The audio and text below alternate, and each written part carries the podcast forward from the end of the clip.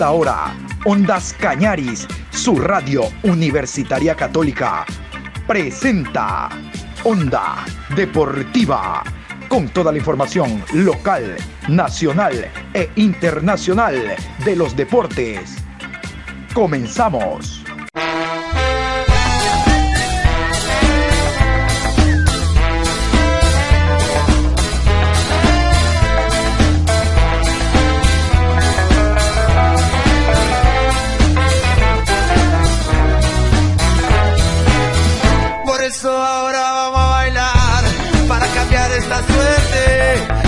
Sabemos para ausentar la muerte. Vamos a bailar para cambiar esta suerte. Si sabemos para ausentar la muerte. Hola, hola, buenos días. Aquí estamos iniciando esta nueva semana, este nuevo mes.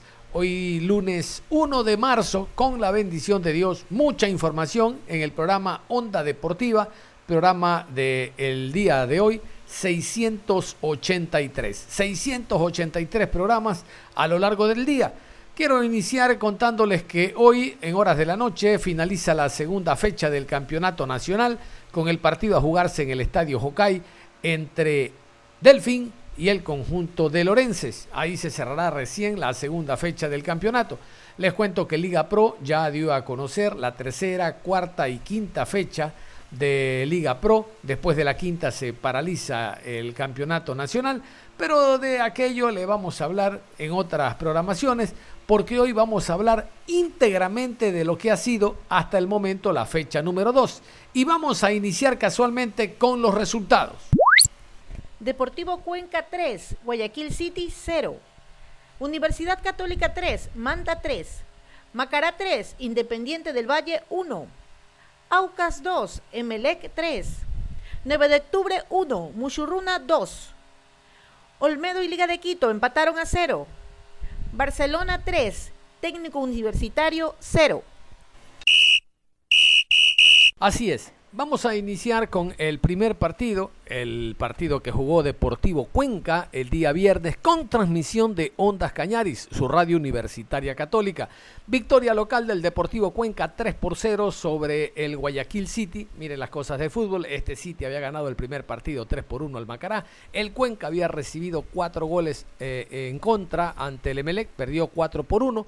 Con esta victoria de 3 por 0, el gol diferencia queda en 0 Tres puntos que le permiten respirar a un equipo que no había ganado en pretemporada, que no había ganado su primer encuentro. Diego Dorregaray anotó la primera conquista para los morlacos, luego el jugador Jordan, el argentino recientemente incorporado, puso la segunda, y luego Andrés Chicaiza. Los goles son los que le dan la confianza a los jugadores y Chicaiza, que los dos últimos años no fue titular, ni en liga ni en católica, ahora empieza a agarrar confianza con Guillermo Duro. Vamos brevemente a escuchar al técnico guayaquileño, eh, Pulga Vilanes, tratando de analizar lo que significó esta derrota bastante abultada ante el Cuenca. Aquí Pul. Que los cambios cambiaron un poco el juego, que hicimos ser un poco más, poco más ofensivos y, y acumular un poco más de gente y eso hacía que, hacía que quedemos mal parados. Creo que en la parte física no va la cosa por ahí, pero respeto su criterio. Eh, y, bueno, creo que la imprecisión en los pases se da porque, porque bueno, no, no fuimos precisos hoy, no tuvimos un buen partido. Aparte, la cancha no, no nos permite jugar el estilo de juego que nosotros pretendemos, sin, sin, decir que eso es un pretexto para haber perdido ni quitarle mérito al rival, porque eso hizo un gran trabajo, hizo un gran planteamiento, golpeó en los momentos que tenía que golpear, fue efectivo y eso hace que, que ellos se lleven los tres puntos. ¿no? Y con el partido de la próxima semana, pues bueno, eh, eh, nosotros en nuestro estadio somos un rival complicado, vamos a, a, descansar ahora y después corregir los errores para el partido que se viene. Yo creo que más que cambiar hay que mejorar, ¿no? Nosotros pretendemos ser un equipo, es nuestro criterio y nuestra, nuestra esencia, pretendemos ser un equipo que tiene la pelota, que sea protagonista en base a tener la pelota. Hoy tuvimos la pelota, pero como usted dice, ellos no nos lo permitieron, que la realidad no nos permitieron hacer nuestro fútbol en los lugares donde más lastimamos eh, hicieron un buen planteamiento y eso hace que, que, que, ellos lleguen, ganen el partido. Pero como le dije, yo creo que más que cambiar hay que seguir insistiendo en lo que nosotros estamos buscando. ¿no? La imagen de Guayaquil City no, no se va a dañar por, por un partido. Tenemos muchísimos meses haciendo un buen fútbol, ganando muchos partidos y, y tampoco le quiero quitar mérito al Cuenca que cada vez que, que un rival viene a este estadio eh, no es un rival fácil, tiene problemas, es un rival competitivo y, y bueno, hoy lo demostró, así que vamos a, a, trabajar para el próximo encuentro. Y yo hice los cambios al minuto 60 porque yo considero que en los 45 primeros minutos nosotros tuvimos el control de la situación del juego.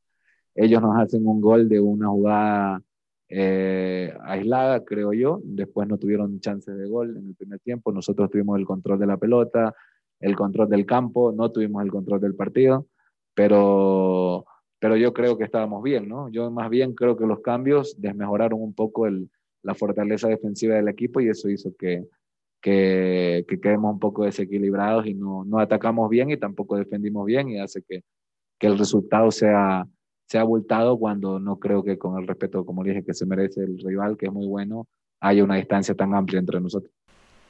Como ustedes saben, el técnico Guillermo Duró continúa expulsado, por eso Lucas Ochandorena, el asistente técnico, accedió a la rueda de prensa y también tenemos algo de lo que dijo el asistente en torno a esta victoria.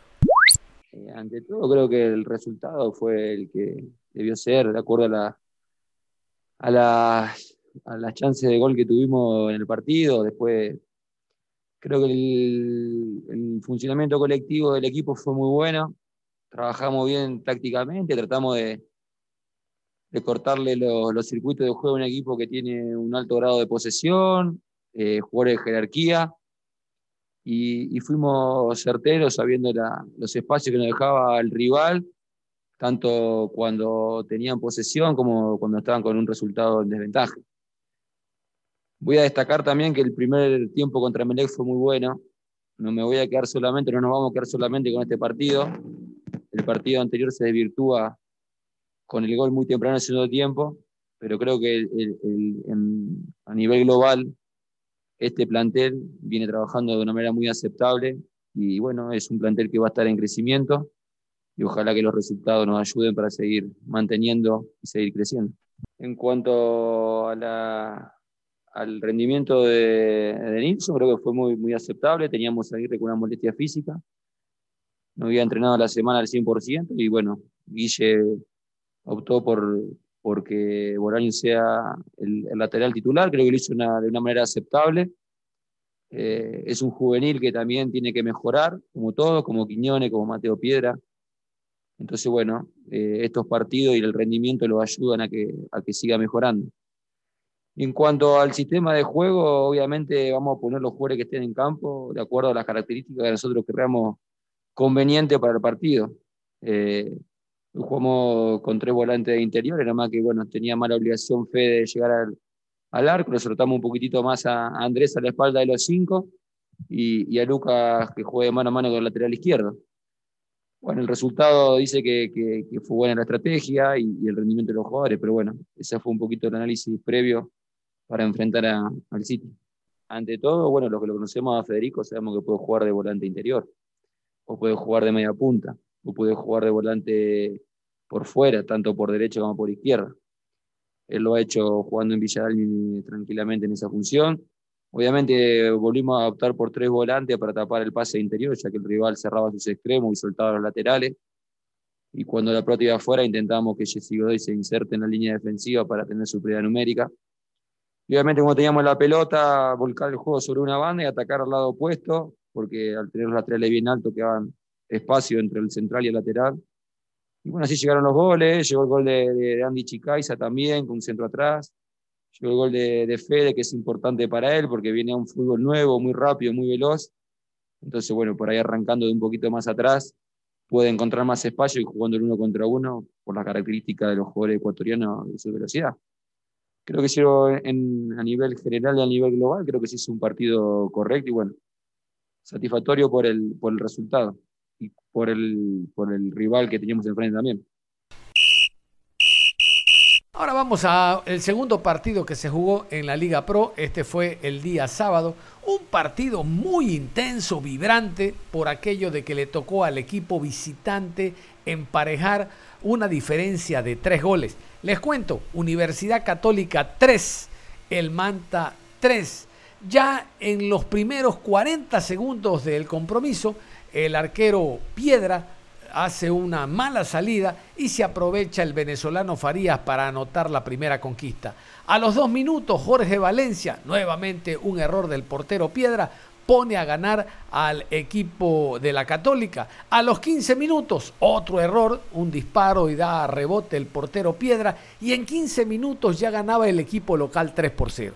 El 3 por 0 para un equipo visitante de costa en la altura que se llame Católica. Uy, muy difícil. Realmente que en los primeros minutos se tiró todo el análisis, toda la programación, todo el balance de la semana de trabajo para jugar con un equipo como la Católica que venía de actuar en Copa eh, Libertadores Repesca perdiendo 2 por 1 ante Liverpool.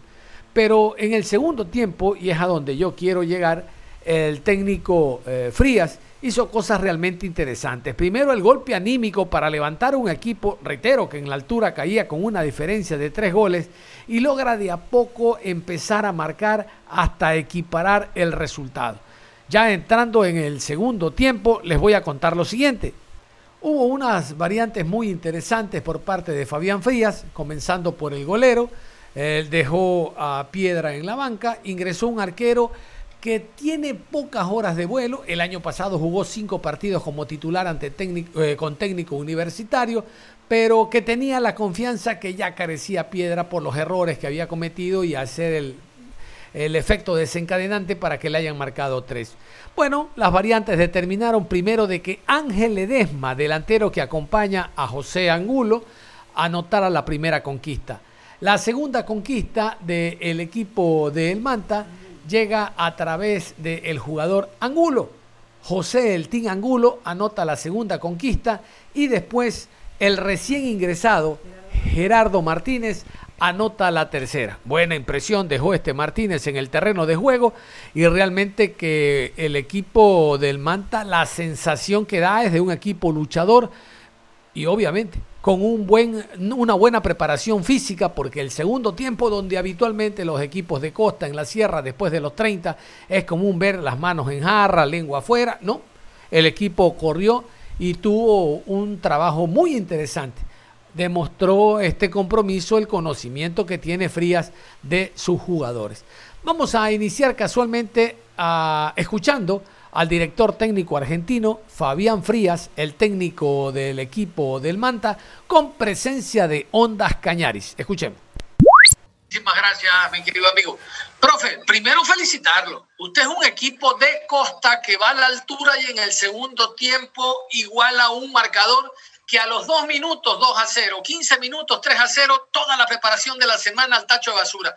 Anímicamente había que levantar al equipo y más que anímico, como le preguntó el primer colega, yo quiero hablar de los cambios, de las variantes, porque se demostró que usted conoce este plantel. Las variantes en el segundo tiempo, independientemente del arquero que acaba de explicar, les dieron ese cambio. Cuéntenos algo de aquello, profe, y le reitero, le felicito. 3 por 0 en Quito, ante Católica. Bien difícil. Bueno, muchas gracias. Eh, los cambios, los cambios Obviamente vino Gerardo Martínez eh, porque es un jugador que, yo conozco de muy chico y que, sé lo que puede rendir. Estaba con una imposibilidad física que no pudo arrancar el torneo, por eso hoy estuvo solo para 45 minutos, porque sabemos que, es un jugador que nos puede dar más juego porque, porque hace jugar a sus compañeros. Entonces eso le da esa, esa dualidad de tener una buena técnica y de tener eh, una retroalimentación hacia el plantel que tenemos. Eh, tengo cuatro delanteros de primer nivel. Eh, lo de Ángel, lo del Team, eh, le tengo que sumar a lo, de Vinicio y lo de Cristian Fuero, porque cualquiera puede jugar, cualquiera de, ellos, de los cuatro es titular en cualquier lado. el Team te lo demuestra día a día y estuvo en ese proceso de la selección donde también convirtió y tuvo que subir, bajar a la altura y, después tuvimos que arreglar un poco con, con Iván Treyes la zona media para, para, dar un poquito de aire.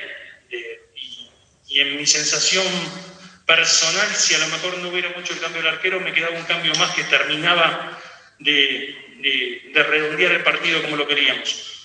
Y con respecto al tema de la altura, eh, te lo digo medio en, en, son de broma, eh, Yo digo que la altura es psicológico, igual que los, los mosquitos, los moscos, a mí no me pican y la altura no me hace efecto.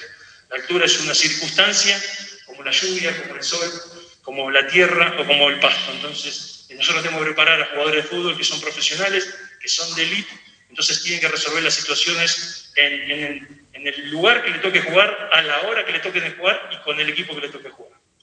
Y es el turno de Santiago Escobar, el Sachi Escobar, el director técnico colombiano del cuadro de Universidad Católica.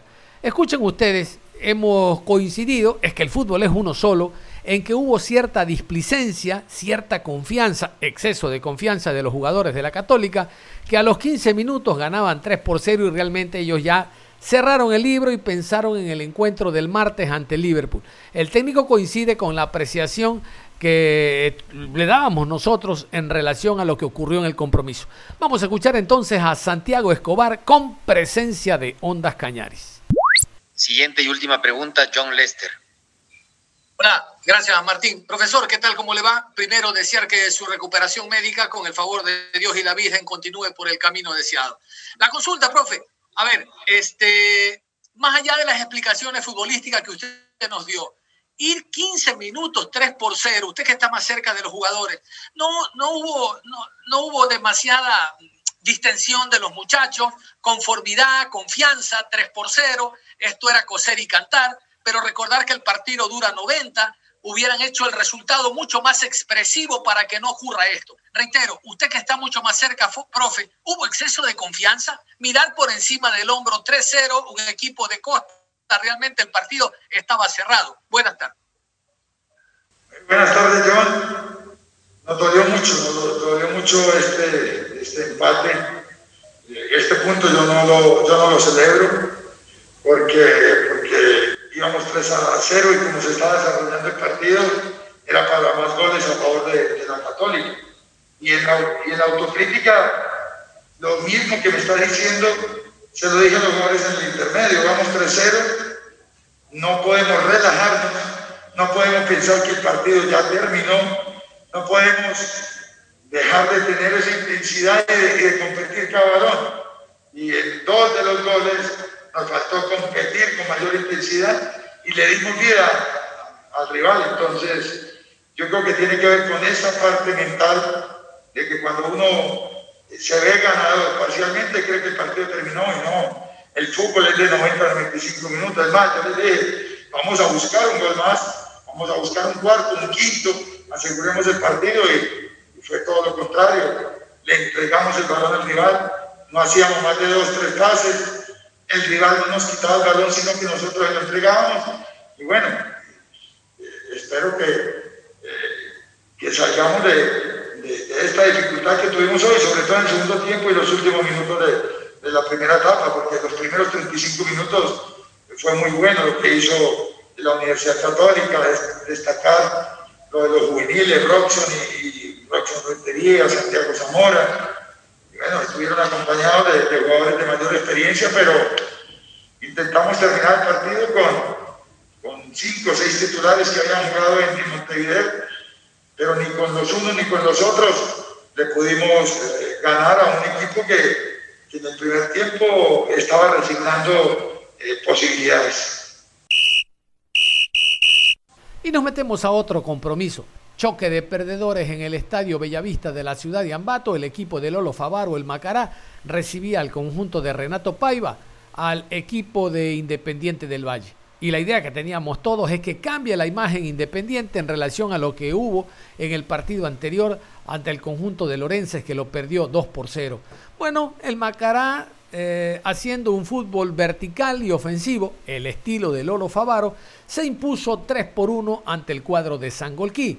Quiero contarles que los goles del cuadro del Macará lo anotó Aarón Rodríguez, el joven jugador ecuatoriano, en un mano a mano que tuvo con el defensa chileno Carrasco y pudo anotar de derecha.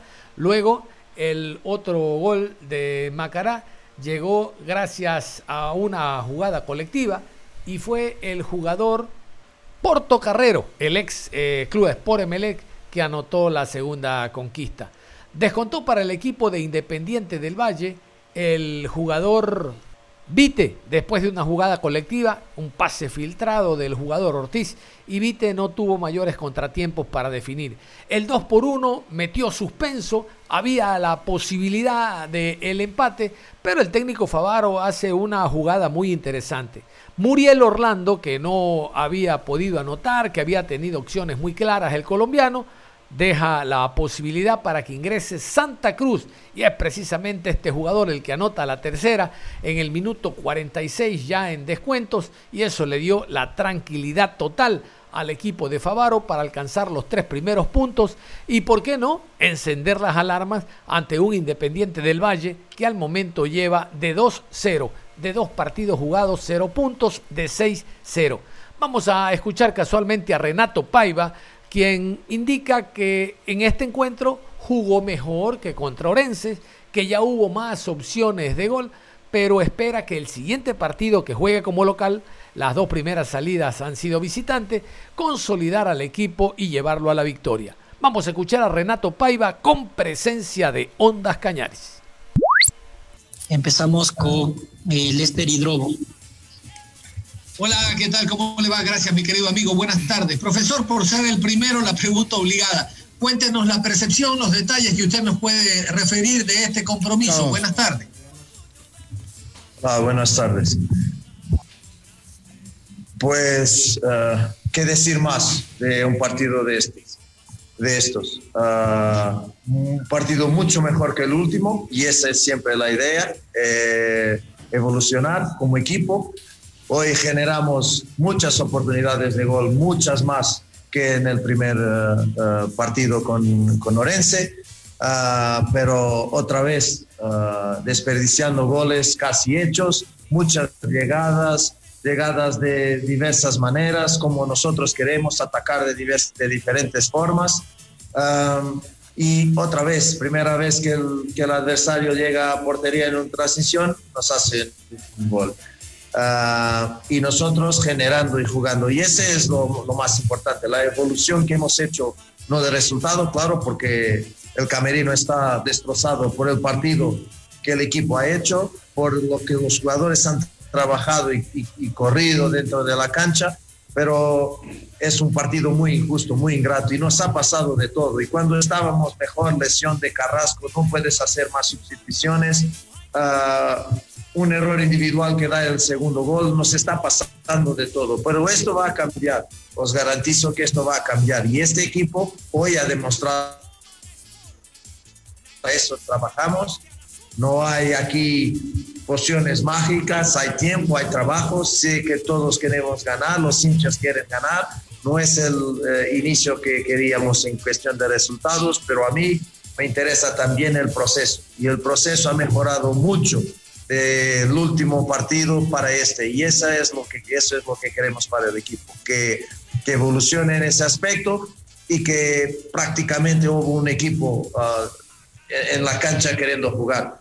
Enhorabuena al adversario, ha sido eficaz, ha beneficiado de nuestros errores, pero después del primer gol solo Independiente del Valle ha jugado dentro de esta cancha no hemos sido eficaces, no voy a hablar de felicidad, esto es eficacia, es calidad para poner el balón dentro de la, de la portería, no lo hemos hecho y hemos perdido este partido más en la, en la primera parte, con las opciones que tenemos tan claras de hacer gol y no las hacemos, pagamos caro con este resultado. El resto de partidos de esta segunda fecha los vamos a revisar en la tarde. Reiterar que la fecha finaliza el día de hoy en el Estadio Hokkaido de la ciudad de Manta con el choque entre el Delfín ante el Orense. Vamos a darles algunos detalles precisamente de ese compromiso que se juega esta noche. Aquí los árbitros para el partido de hoy. Árbitro central, Mario Romero. Asistente 1, Cristian Lescano. Asistente 2, Alejandro Lupera. Cuarto árbitro, Wellington Arauz. Asesor de árbitros, Vicente Giler. Contarles que, sin lugar a dudas, este será uno de los grandes partidos que se van a jugar en esta segunda fecha. Es choque de ganadores. Recuerden que el Delfín viene de ganar al Macará en la ciudad de Ambato, en el Estadio Bellavista, mientras que el conjunto del Orense, yo creo que contra el todo pronóstico, le ganó a Independiente del Valle en el 9 de mayo de Machala, la semana anterior, dos tantos por cero. Choque de ganadores, por un lado estará eh, Paul Vélez, el ecuatoriano, hablando del equipo del Delfín, y por el otro Patricio Lara, el argentino, este es más ecuatoriano, tiene tantos años viviendo acá, en el cuadro del Orense. Vamos a repasar las posibles alineaciones. Así alinearía el cuadro del El Delfín, el club de Paul Vélez. Padilla con el 1, Peralta con el 22, 33, Cangá, con el número 6, Piris, Meneses con el 40, Ortiz con el número 80, con el número 5, García, Burbano con el número 10, 7, Rojas, Vieira con el número 32 y Alman con el 19. Casualmente, Alman jugó el año anterior en el cuadro del Orense. Y vamos con los 11 que ha escogido tentativamente el técnico Patricio Lara para el partido de hoy. Con el 12, Silva. Pucheta con el número 4. 24, Achilier. Con el 16, Cangá. Con el número 18, Segura. Asís con el 15. Caicedo con el número 13. Godoy con el 37. López, número 9. Número 10, Matamoros. 22, Murialdo. Nosotros el día de mañana obviamente les vamos a contar todos los detalles de este compromiso que cierra la segunda fecha del campeonato. En la parte final vámonos al fútbol internacional. Vamos a contarles que Luis Fernando Suárez es desde el día de ayer nuevo director técnico del Atlético Bucaramanga el Atlético Bucaramanga, equipo de primera categoría que en algún momento tuviera al ecuatoriano Olger Quiñones como uno de sus jugadores importantes después de que Olger jugara por el fútbol brasileño. Luis Fernando Suárez entonces yo creo que, eh, y estoy seguro que Suárez tendrá una cláusula especial de que si algún club o alguna selección lo llama a nivel internacional, él podría rescindir contrato porque sonaba bastante fuerte para dirigir a algún club en el fútbol nacional y a selecciones centroamericanas. Luis Fernando Suárez, quien nos llevara al Mundial de Alemania 2006, es nuevo director técnico del Atlético Bucaramanga. He hablado de selecciones y les cuento de que Bolivia es otra de las selecciones que se prepara rumbo al Mundial de Qatar 2022. Bolivia tendrá su primer partido el jueves 25 de marzo ante la selección peruana y el próximo 30 ante Paraguay en Asunción. Es por eso que el conjunto se prepara. Yo les voy a hacer escuchar este informe directamente desde Bolivia, donde habla después de la presentación Pablo Escobar, ustedes lo recuerdan, jugador paraguayo nacionalizado boliviano, actuó en la selección muchas veces, de hecho en una de las últimas, no el año anterior, sino en la última eliminatoria, nos hizo pasar bastante feo. El Emelec lo tentó para llevarlo a su fila, pero el jugador nunca salió de Bolivia después de haber adquirido la nacionalidad eh, boliviana, este jugador paraguayo, volante ofensivo de muy buenas ejecutorias. Vamos con el informe entonces desde La Paz de lo que hace la selección boliviana preparándose para este, estos choques, jornada doble, ante Perú en La Paz y ante la selección paraguaya en Asunción. El 25 de marzo, con el partido ante Perú en La Paz, regresan las eliminatorias para la Selección Nacional de Fútbol. El cuerpo técnico pretende comenzar los entrenamientos el día 15. De cara a los partidos por las eliminatorias sudamericanas que están marcados para el jueves 25 de marzo ante Perú en el Hernando Siles y el 30 del mismo mes ante Uruguay en Montevideo. César Farías y su cuerpo técnico esperan comenzar a entrenar con la selección nacional desde el 15 del mes entrante arrancar el día 15 más o menos. Algunos que juegan torneos internacionales, por ejemplo como Bolívar juega el 16, seguramente posterior a ese partido eh, estará y se iniciará ya eh, bueno, este, este, gran desafío que tenemos en este combo que es Perú y Uruguay. Todo apunta que alistarán dos equipos, uno para recibir a Perú que trabajará en la ciudad de La Paz con jugadores adaptados a la altura y otro que entrenaría en Santa Cruz con la mayoría de los futbolistas legionarios. Hay gente por ahí que, puede llegar a venir de afuera y que al tener pocos, pocos días, subirlos en esos días a La Paz, eh, hay que ver qué tan conveniente es y tenemos mucha gente en los clubes que están en La Paz hay mucha gente altamente convocable. Escobar confesó que el cuerpo técnico tiene a favor de que los jugadores llegarán con ritmo futbolístico a estos dos partidos por las eliminatorias. Muchos ya siendo amistosos, algunos fueron fuera del país a hacer pretemporada y amistosos. Eh, eso es muy positivo a comparación de lo que fue el inicio contra Brasil y Argentina, por ejemplo, que no teníamos fútbol. Cerramos la información deportiva a esta hora. Continúen en sintonía de Ondas Cañaris. Ustedes y nosotros nos reencontramos en cualquier momento. Hasta la próxima.